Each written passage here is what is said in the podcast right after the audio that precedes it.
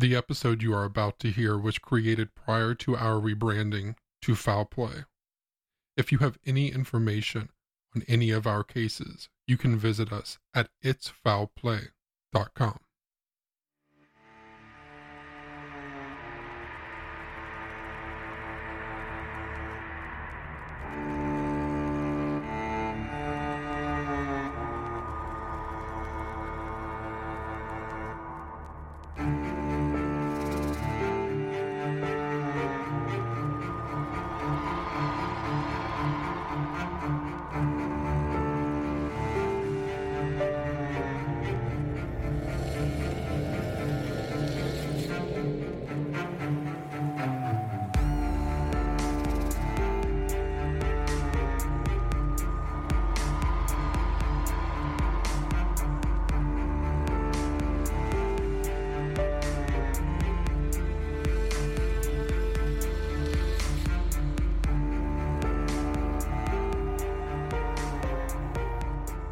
Ryan, earlier you mentioned your disappointment in the Catholic Church in Baltimore's response to The Keepers after it came out. Did you ever feel while you were creating it that any type of intimidation or them trying to persuade you not to create it in that light? No, not not directly. I mean, I would say we all we definitely felt much more stonewalling than any um, intimidation. You know, that's not to say we, we were we were on the ground in Baltimore for three years and and you know living living in my uncle's attic and um, crisscrossing the city every day. And that's not to say we didn't meet a lot of people while we were making it that that were worried or or warned us or said you know, this is the type of stuff people aren't going to want you rooting around in. So I don't want to make it seem like we felt, you know, completely at ease the entire time we were making it. But no, no explicit intimidation for sure. How were you able to narrow it down to a series with seven episodes? uh, well, originally, when we began The Keepers, um, there was no serial format. You know, we I think the the podcast serial came out a couple months after we were filming The Keepers because I remember the you know the kind of fact that it was having in Baltimore and having those conversations with people like Gemma, you know, but was obviously the podcast format and was groundbreaking, but was no real documentary version of that, at least during those years. And then The Jinx came out, Making a Murderer came out while we were making The Keepers. And that totally changed the conversation. So, day one of making The Keepers, Jess and I thought we were making a documentary feature film, which is what we do. We're filmmakers. But by the time in our final two years of making it, there was this new, very successful format that was garnering the attention of mainstream audiences, which is rare for documentaries. Documentaries traditionally have always had a really tough time, you know, getting mainstream attention. They're usually considered pretty niche. And so suddenly this new format existed and every distributor was looking for the next good true crime story. So we were in a very lucky position as far as timing goes to have been filming something for a couple years because they all take a long time to make but to be wrapping it up around the time when the when the true crime series format was really booming. So our original conversation, you know, my my sensibility is always to make it never make it longer than it needs to be. And our original conversations with Netflix, I believe, were to make it a five or six part series. We turned in six episodes at some point to Netflix with the note like, I think we need another one and Netflix watched it and they they agreed with that and allowed us to do that seventh episode. And so that's how it that's how it landed there by by um, you know sheer editing and seeing you know because we filmed hundreds if not thousands of hours so you don't really know how much needs to be the final product until you start editing it and i think my whole team and i have a big team of collaborators on the keepers all kind of agreed that seven um, was kind of the sweet spot, and, and Netflix agreed with. Can you just explain a little bit about how Netflix came in? So I don't think people understand that you didn't come here as a Netflix, you know, representative. So can you just give a little of that background? Yeah, I mean, I don't, I don't work for Netflix. I work for, you know, what, what is a company of two people. um, that's Jess and myself. But when we, when we knew that we had something special in the keepers and we took it out, the network, actually the first place we took out the keepers, we were keeping it totally secret, even from our friends in the industry who we've worked with in the past, the distributors that we've worked with in the past. We weren't talking about it. And we kind of unveiled it, so to speak, at a at a thing called the Sundance Catalyst Forum. So the Sundance Film Festival holds this forum once a year where they bring six documentaries that are in progress and you're able to kind of pitch your documentary. And really you're pitching it to potential investors or financial partners that will help you pay for the budget of the film, pay for the production and the post production. But Netflix was at that forum, the, the head of Netflix documentaries. Her name's Lisa Nishimura, um, amazing executive, has you know created some of the best documentaries of the last five to ten years. And moment Jess and I came off that stage, I think it's only like a 15 minute pitch or 20 minute pitch. Lisa was the first person waiting for us as we were mm-hmm. coming down the stairs. And that began a, a long process of, you know, we didn't only talk to Netflix, we talked to all the major distributors about it. But that that began the process of Netflix coming on board. So Netflix was on board for the final, I think it was about a year of The Keepers, which frankly is when films start getting really expensive. You know, Jess and I are able to make films, virtually just the two of us. And then at some point we brought John on board and we, you know, we were paying our cameraman as, you know, as good producers do. But besides that, and besides having to fly to Baltimore and live for free in my uncle's attic, we were able to keep it very cheap. You know, as Jean knows and Gemma knows, I often shoot myself as well. Like I also hold a camera, so I can shoot a lot of my films myself. But once you reach post production, which was the point we were at, where you need to hire editors and really start ramping up, that's when we went out to distributors, and that's when Netflix became, you know, our partner.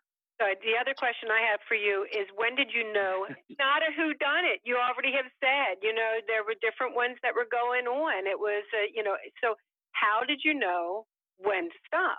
Um, you don't know when to stop. It's the honest answer to that. I'll, I'll never know if I stopped at the right point. I mean, as, as, as Gemma and Jean are well aware, we could still be documenting the keepers. The story didn't mm-hmm. end. In fact, yeah. I the story has so many directions to go, and I'm I'm so pleased that it that it hasn't ended. For me, you know, um, and I've told Jean this metaphor before, but in my very first film, when I was you know 24, 25, totally inexperienced, the distributor hired an experienced producer to oversee it because I was just this kid claiming that I was going to deliver a film and having no idea what I was doing. And I remember the producer, her name was Ellen, telling me nearing the end of filming, she said, Ryan, at some point the music has to stop. And, and I said, what do you mean by that? And she was, she explained to me that it was a, a musical chairs metaphor and that you could play musical chairs forever. That's what documentary filmmaking is. Most of the stories don't have, you know, a punctuated ending. Even the ones that do have a punctuated ending, you could continue documenting forever. And she said, at some point, the music has to stop and you have to find your chair. Um, and that's what I did on my first film, you know, whatever that is, 15 years ago. And I've always had to had to debate when that with that music stopping moment on all my films. Um, and for me, on the Keepers, um, that was Eugene. I mean, that was it was such an intimate process of us working together and constantly keeping the communication lines open about what we were trying to accomplish together. And at some point, during the filming, you know, we were in that park that shows up in the keepers quite a bit where I interviewed Jean, um, which was kind of our, our, our safe place or our like, you know, quiet away from home filming spot where, and I, and I would do that alone. I would just go with my camera and film a conversation mm-hmm. with Jean there. And Jean, we finished that filming and Jean was kind of like, that's all. I'm, I'm done. I've said it all now. Uh, and that, was very that you know Jean is nothing if not honest, and I'm like, you're done for the day, or you think you're done? And she's like, no, I think I, I think I'm done with the whole process. You know, she shut her notebook, um, and and we began. I think we, that might have not been literally the last time we filmed, but that was that was the beginning of the end where we had those conversations and we mm-hmm. both I knew I was getting there as a filmmaker, as a storyteller, and Jean was obviously getting there um, as the subject of my documentary. And that's when we began the end, like like you know, um, tying up any loose ends, making sure we got all of our final interviews. But it was really it was really dictated by by Jean more so than me. I think that that it was time to for the music to stop and to put the keepers out into the world and see see what came out of that. I hope everybody will look at that very ending because it was perfect. That uh, that last episode, I have watched just the last episode so many times, and uh, you ended it at the right spot for where we were, mm-hmm. guys. Yeah, it was perfect. Yeah, they would come and it would be like you know they would leave and then i'd feel like okay it's done. We're not we're not doing anymore i'd have a week to relax and then it would be like oh my god they're coming. And so i would have like five things. When they're on it's like well i would you know was thinking maybe everybody could get together over there at my brother's and then i have uh, maria would really like you know and maybe you could get and then you know i'd have five things. And i'd find there's like ma he's the director.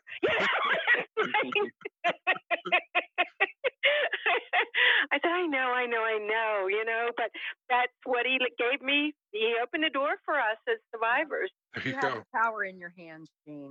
You can yeah. whatever you want, hon. Thank you. You can. What did you think when you first heard about us creating this podcast series, kind of talking about the same type of stuff? And what do you think about it now? Like, has your perception of it changed? Were you worried in the beginning?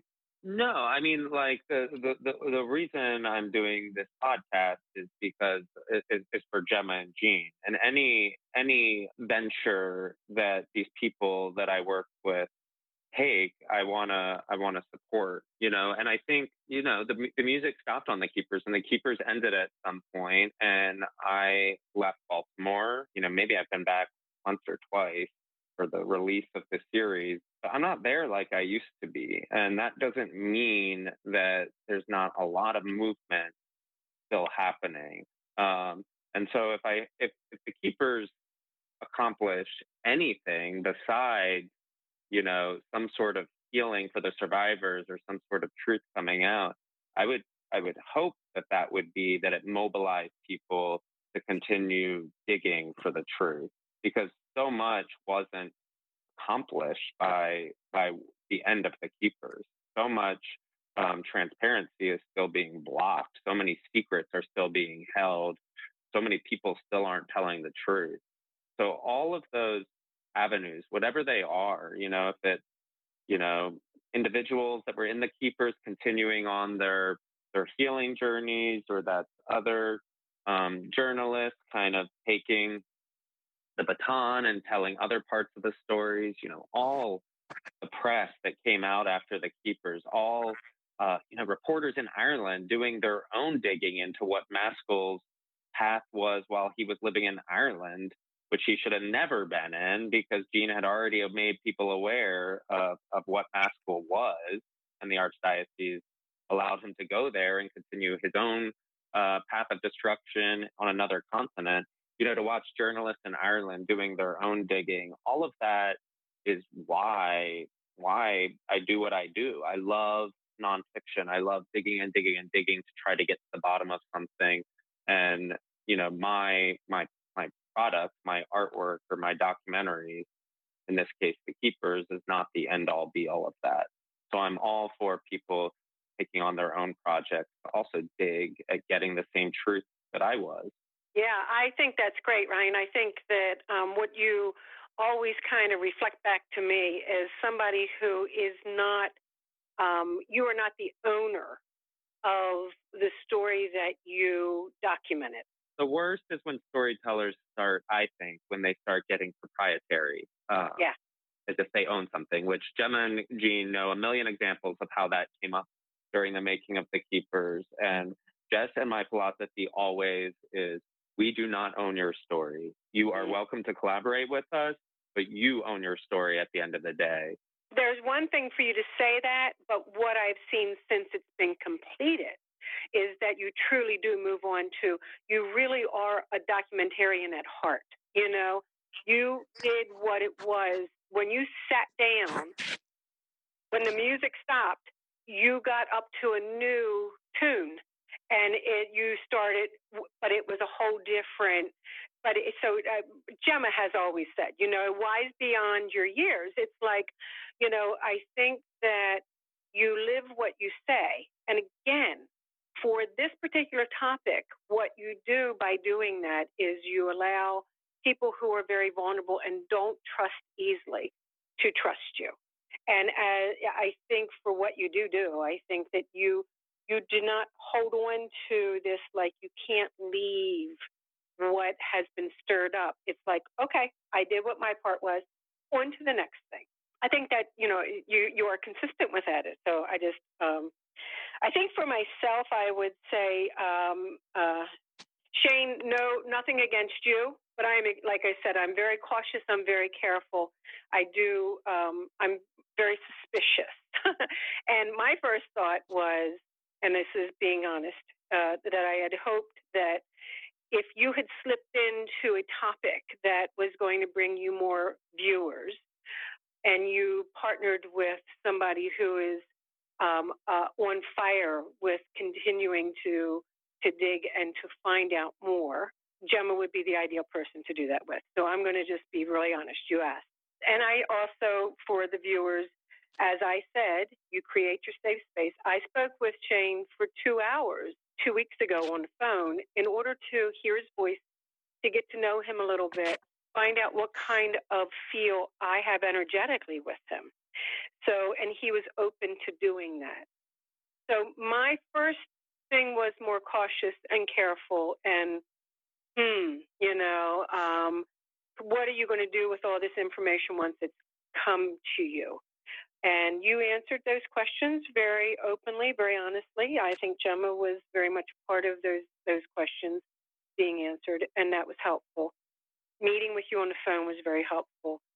I personally feel that, you know, I think the keepers opened up a huge door, and there are so many people now who are able to speak out in a way that it is about giving the gauntlet, the, the baton over, and mm-hmm. saying, run with it, because I don't necessarily have the courage to to be in front of. I, I don't even have the courage to be with all those survivors at one time. I have a lot of stuff I'm still working on. So you're providing that space. And Gemma is very much uh, a partner in it is what i'm hearing as i i'm not listening to all of them it hurts my heart to hear people's story their experiences of this over a podcast mm-hmm. um, it, I, I, I, it, it hurts me i have too much empathy i'm too connected to it and it doesn't have to be Maskell it can be others it's just the way that I have to protect myself. If they sat with me and we talked, it's a different story. So, um, so I don't listen to a lot of them. Actually, one um, I had my therapist listen to, take notes, and I came in and she told me she told me what you know.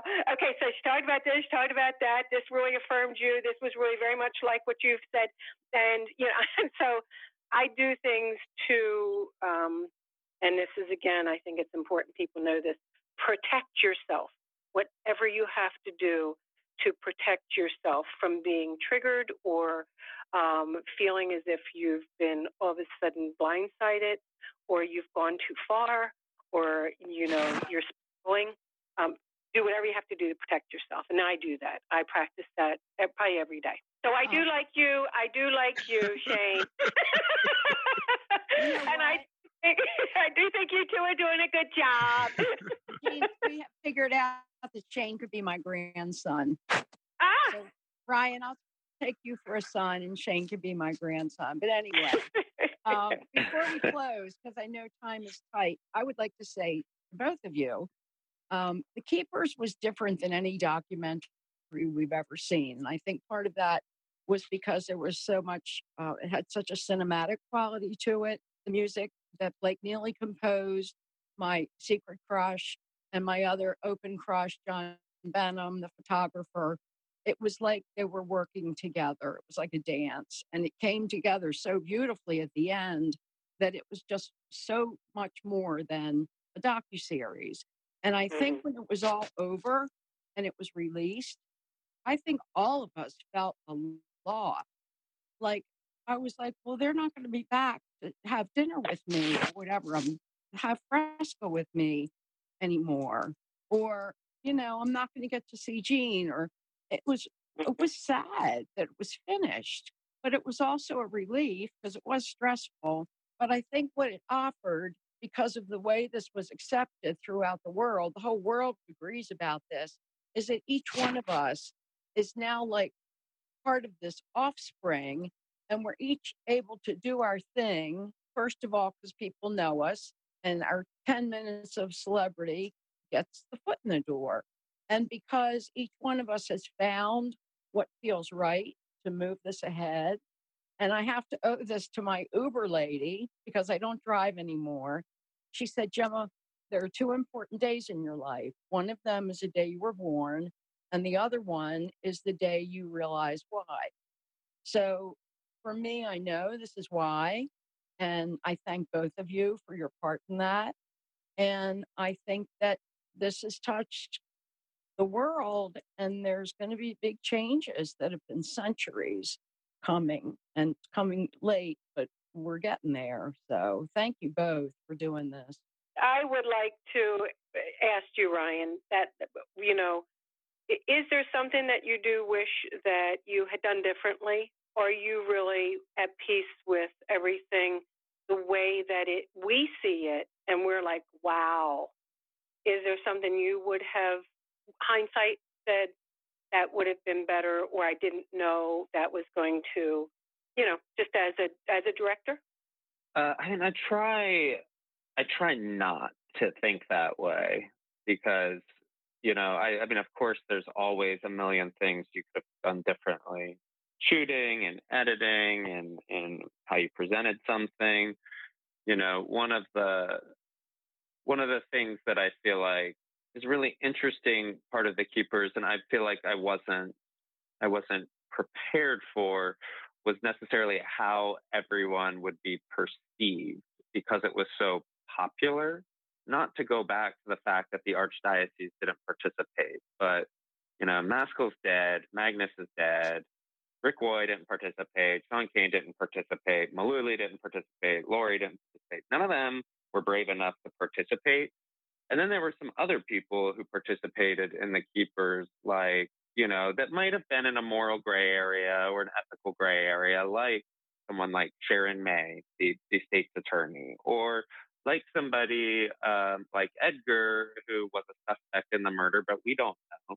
And I think it really hammered home the responsibility of a filmmaker, uh, as a filmmaker, of making something that that I now know becomes this popular that those people, for better or worse, like they they they might be guilty of certain things, they might not, they might be in some sort of ethical crosshairs, like that that that the world out there gets really angry um, when they see those people, and I that might be valid, but I also want to just keep reminding people that watch the keepers that the anger should really be directed um, at the at the at the true villains who are those people that perpetrated the crimes and continue to cover up the crimes and weren't willing to answer questions about their failings. And so while anger is directed at a lot of people in the keepers that participated, I still have to give those people credit for participating. And I just like to remind people of that. Like it's easy to get angry at the people that you see in the keepers because they're putting their face in the series, but there's a lot of people who still continue to hide in the shadows that happen.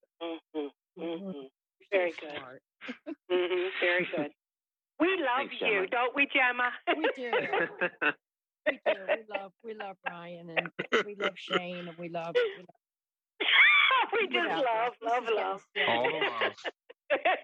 you know, Um, it's fun, it's funny. I've never I've never gone back and watched it, even when even when it it first aired. Uh, like it, I think it becomes available at midnight on on whatever night, Friday night into Saturday morning. and I never watched it. Like I, I, I always said, I, you know, I pressed play on the first episode, watched the first few minutes, and um, and then went to the seventh episode and fast forwarded all to the to the end and pressed play to make sure it was there, and then just turned it off and trusted that everything that I had created was there mm. on Netflix's service. And it's really funny, you know, even to talk to you guys right now, and you talk about, you know, documentary filmmakers, we're we're in there for years and then we're out. Like I don't I don't see you guys that often anymore. Mm-hmm. And it, mm-hmm. it's funny because I was just at Thanksgiving with my mom and uh, we were at a cabin in California somewhere and I plugged in our Apple TV, uh, an old Apple TV and the Keepers is what was like queued up on it when mm-hmm. I plugged it in. And my mom was, was, was, you know, making something in the kitchen and I pressed play on the first episode and I ended up sitting there and watching the entire first episode. And it rekindles such emotions, you know, like I forget, like, Gemma, your opening scene is at the Caton Tavern and it's you ordering the yellowtail and, you know, telling the guy you're not flirting with him, but then asking if he has any baggage, you know, and, uh, you know, you're getting to meet Abby in the library. And it really just harkened back such fond memories of of what it was like to spend right. time with you all. Uh, mm-hmm. Uh, and I was so shocked that I just sat there and watched it. So, you know, I've seen it so many times. I just sat yeah. there and watched it. I think we'll always have a, a, special connection, all of us that were involved with you. And um, yeah, I that's my go-to line, Ryan. I'm not hitting on you, but do you have much baggage? I say it all the time. it works. I've seen it, it work. I did have something I wanted to ask. Sure. Um, and, eh, you know, this has to do with Lori's letter, his recent letter to the Sun paper. Mm-hmm. I too feel that um, they are running backwards. The list Gina's referring to is the bishop's accountability list of accused priests. You know, they found out that this attorney general's uh, investigation was going on. All of a sudden, all these other priests show up on the list. Magnus I had asked back in the day, and and he couldn't be put on because uh, he was dead and couldn't answer for being accused. All of a sudden, he's on there now. I find that I find that insulting. See, we are not stupid people just because we're survivors. We are extremely intelligent individuals who are even exceptional because we survived it. We have tools. We are in a sixth sense of things. So we are far from stupid. And that is what's so upsetting because we are only speaking truth. So for me, Lori writes this beautiful little letter, you know, and he's going to say all the wonderful things because they're having, well, I think it was around with the bishops um, gathering down in mm-hmm. town. And there was a particular part that it actually took me to my therapist. I was so upset. So, if there's a minute, I would like to um, just kind of say this. In his letter, uh, he basically was talking about, um, he was saying, you know, I'm going to quote him, gnawing questions just about how such repulsive things could have been done to children and vulnerable individuals for so long and on such a scale by the priests, pastors, and bishops in whom they placed their unconditional love and trust. How many rightly ask, could church leaders not have seen these deeds for what they were, criminal acts to be prosecuted to the full extent of the law? And he continues, the simple answer, I could spit at those words. The simple answer. It is like someone needs to, uh, oh, the simple answer is that for far too long there was an inadequate screening and formation process for those training to become a priest that failed to keep pace with progressive norms. Oh no, my God, I am like, you know, beside myself. Um, the deeply flawed notion among church authorities that quote unquote personal and moral failings could somehow be remedied with psychological and spiritual counseling led to the recycling of unfit individuals. Now, this is what I what I found myself thinking after this. everyone had won it. And Ryan, you know, um, I know that you had made comment of this a number of times, and that what was it? Fifty thousand people signed a petition for records to be released. Correct. Um, even within the keepers, when Charles speaks of his mother, and then people, it's kind of like, you know, would there have been record? You know, would they have written that down? Do they still have the record? Well, this is what I found myself thinking. Um, Maskell was taken out of Holy Cross October of 92. And he was taken out, and I was told by my lawyer of that time, Steve Tolley, because of my statement. So now he's taken out of Holy Cross and he's put in um, the Institute of Living. So he goes there. I get a letter from Rick Woy, and it is now five months later, you know, because we've been corresponding. And he says, um, ultimately, what he's saying is there is no corroboration, and so they are going to have to stop any kind of support of uh, whatever the, the therapeutic bills they were paying for me. So now it's been five months, and he's been at the Institute of Living, and he then then because they have no quote unquote corroboration is put back out into a parish. Now we're not talking about back when we were in school 45 years ago. We're talking about 25 years ago. So 25 years ago, they had this man for five months at least. And he was supposed to be, I would consider that to be screening. That would have been when they were looking to see what is wrong with this man. Is there something that we need to pick up uh, that he's giving us through whatever their testing is? Um, then he's put in a parish. I would like to know where are the records of those five months that he was in that uh, place um, that gave them the peace of mind, the peace of mind to put him in another parish with more children after the horror that they heard from me. So I, I'm, my question is, and I pose it as maybe one of you two know. Um, I don't know. Ryan and I had talked about it. Who owns those records? Even if the place closes, who owns the records of why they chose. Who pays for those facilities? Is it the, the, the parishioners' money that they're putting in? You know, there should be ownership of those records to see what did their findings show and were they actually treating him or just waiting for someone like me to give them a name of someone so they could say you're done so instead he goes actually into another parish that right there is a huge question for me. Mm-hmm. Who owns the records? Who pays for those facilities? And then if we as parishioners are paying for it, do we own the records? You know, because we're putting the money into the church in order to pay for those places, to pull those priests aside the time. What did they find out? We should be able to get just those records.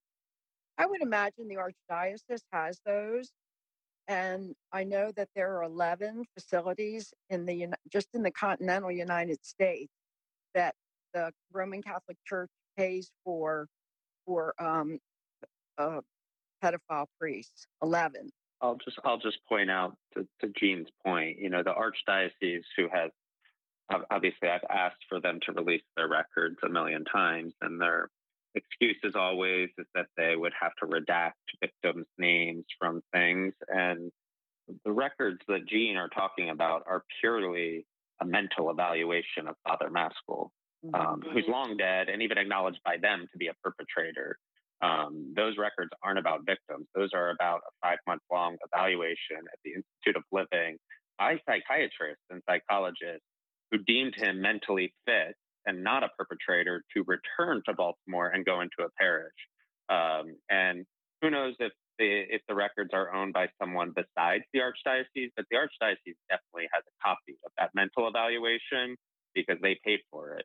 Um, and they're the ones that returned Father Maskell to a parish to be around children and then to go off to Ireland and be around children. So uh, another question, not that the archdiocese is ever going to release the records, but would they at least be willing to release the records of a mental ev- evaluation of Father Maskell that deemed him mentally fit? Mm-hmm. Mm-hmm. theoretically, there should right. be nothing incriminating in there. They, mm-hmm. In fact, that mental evaluation should mm-hmm. show that this is a, a, sane man who's not a criminal. Mm-hmm. Right. After our discussion, Jean contacted Rick Woy about these questions. Our parishioners' donations paying for clergy abuse issues? He directed us to a current article in the Baltimore Sun which explains the donations. This article is listed in the show notes. The article didn't satisfy our question, however, so now we would like to see if you can help us.